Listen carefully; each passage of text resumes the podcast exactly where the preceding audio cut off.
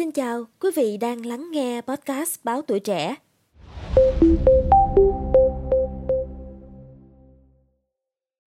Chắc là ngày đi học 8 tiếng em sử dụng hết 7 tiếng rồi anh. À, mình sử dụng mạng xã hội khá nhiều, chắc tầm khoảng 4 đến 8 tiếng một ngày.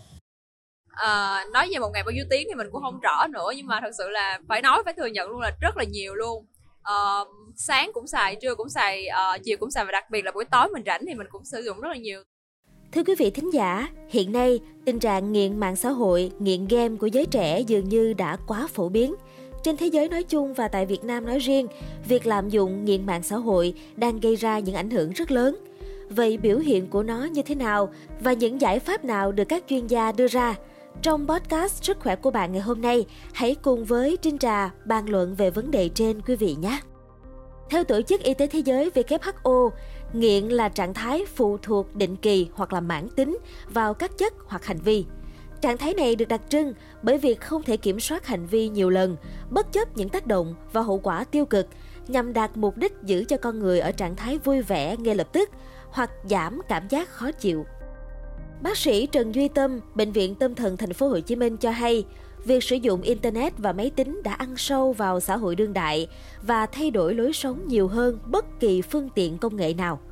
Nhiều người tin rằng việc lướt web hoặc xem video trên YouTube, TikTok là hành động tương đối vô hại, nhưng một số người dành quá nhiều thời gian để sử dụng máy tính hoặc internet đến mức điều đó đã bắt đầu ảnh hưởng đến cuộc sống hàng ngày. Theo đó, nghiện internet bao gồm nhiều hình thức khác nhau như nghiện game, nghiện mạng xã hội, nghiện tình dục mạng, vân vân. Bác sĩ Duy Tâm cho biết, nếu có những triệu chứng dưới đây, chứng tỏ đã lệ thuộc vào Internet, lúc nào cũng bận tâm tới Internet, suy nghĩ về online trước đó hoặc nghĩ về lần online tiếp theo. Nhu cầu sử dụng với thời lượng ngày càng tăng để đạt hài lòng, đã thực hiện những nỗ lực không thành công để kiểm soát, cắt giảm hoặc ngừng sử dụng Internet trực tuyến lâu hơn dự định ban đầu. Bồn chồn, ủ rũ, chán nản hoặc cáu kỉnh khi cố gắng giảm hoặc ngừng sử dụng Internet. Sử dụng Internet như một cách để thoát khỏi các vấn đề làm dịu tâm trạng, đã nói dối để che giấu mức độ sử dụng Internet, đã gây mất nguy cơ quan hệ bạn bè, công việc hoặc cơ hội, nghề nghiệp vì Internet. Nghiện Internet có thể gây ra nhiều tác hại cả về thể chất lẫn tinh thần, đau nhức cơ thể, hội chứng ống cổ tay, mất ngủ, các vấn đề về thị lực, tăng giảm cân. Những ảnh hưởng về cảm xúc có thể bao gồm trầm cảm, không trung thực, lo lắng, cô lập xã hội, hung hăng và cảm xúc không ổn định. Bác sĩ Tâm cũng cho hay, tùy vào mức độ nghiêm trọng của chứng nghiện, người nghiện có thể điều trị bằng phương thức trị liệu khác nhau nhằm mục đích thay đổi hành vi đến dùng thuốc nếu mắc lo âu, trầm cảm trước đó.